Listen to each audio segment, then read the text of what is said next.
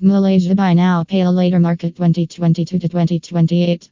As reported by the BNPL survey conducted in the fourth quarter of 2021, BNPL payments in Malaysia are predicted to expand by 109.5% on an annual basis, reaching US 601.2 million in 2022. The medium to long term growth story of the BNPL industry in Malaysia continues to be positive. The adoption of BNPL payments is predicted to increase significantly during the forecast period, with a compound annual growth rate CAGR of 49.0% between 2022 and 2028. The gross merchandise value GMV of BNPL in the country would expand from US 287.0 million in 2021 to US 6,588.3 million by 2028, representing a growth rate of 27%.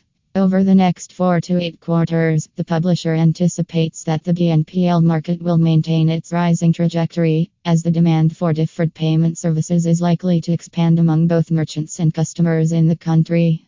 Furthermore, the publisher anticipates that more global corporations will increase their footprint in the Malaysian BNPL industry as the country's medium to long term growth story continues to be robust, according to the publisher. Banks in Malaysia are forming strategic alliances with BNPL companies in order to provide customers with pay later choices. As traditional banks continue to lose ground to pure play BNPL enterprises in the country, banking players have begun to form strategic agreements with BNPL firms in order to offer their own BNPL service on credit cards to their customers. Standard Chartered Bank engaged into a strategic collaboration with Indian fintech business Pine Labs in November 2021, and the BNPL service was introduced in Malaysia in March 2021 as a result of the partnership. Under the terms of the strategic agreement, both companies will offer a BNPL service that includes 0% interest installments on credit cards at more than 25,000 merchants around the country that are equipped with Pine Labs point of sale equipment.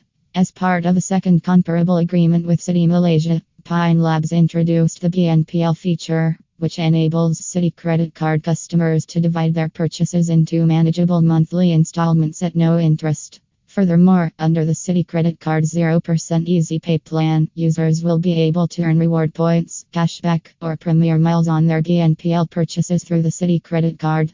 As a way of increasing market share, insurance platforms in Malaysia are offering BNPL services. Across all industries, the use of deferred payment systems is increasing.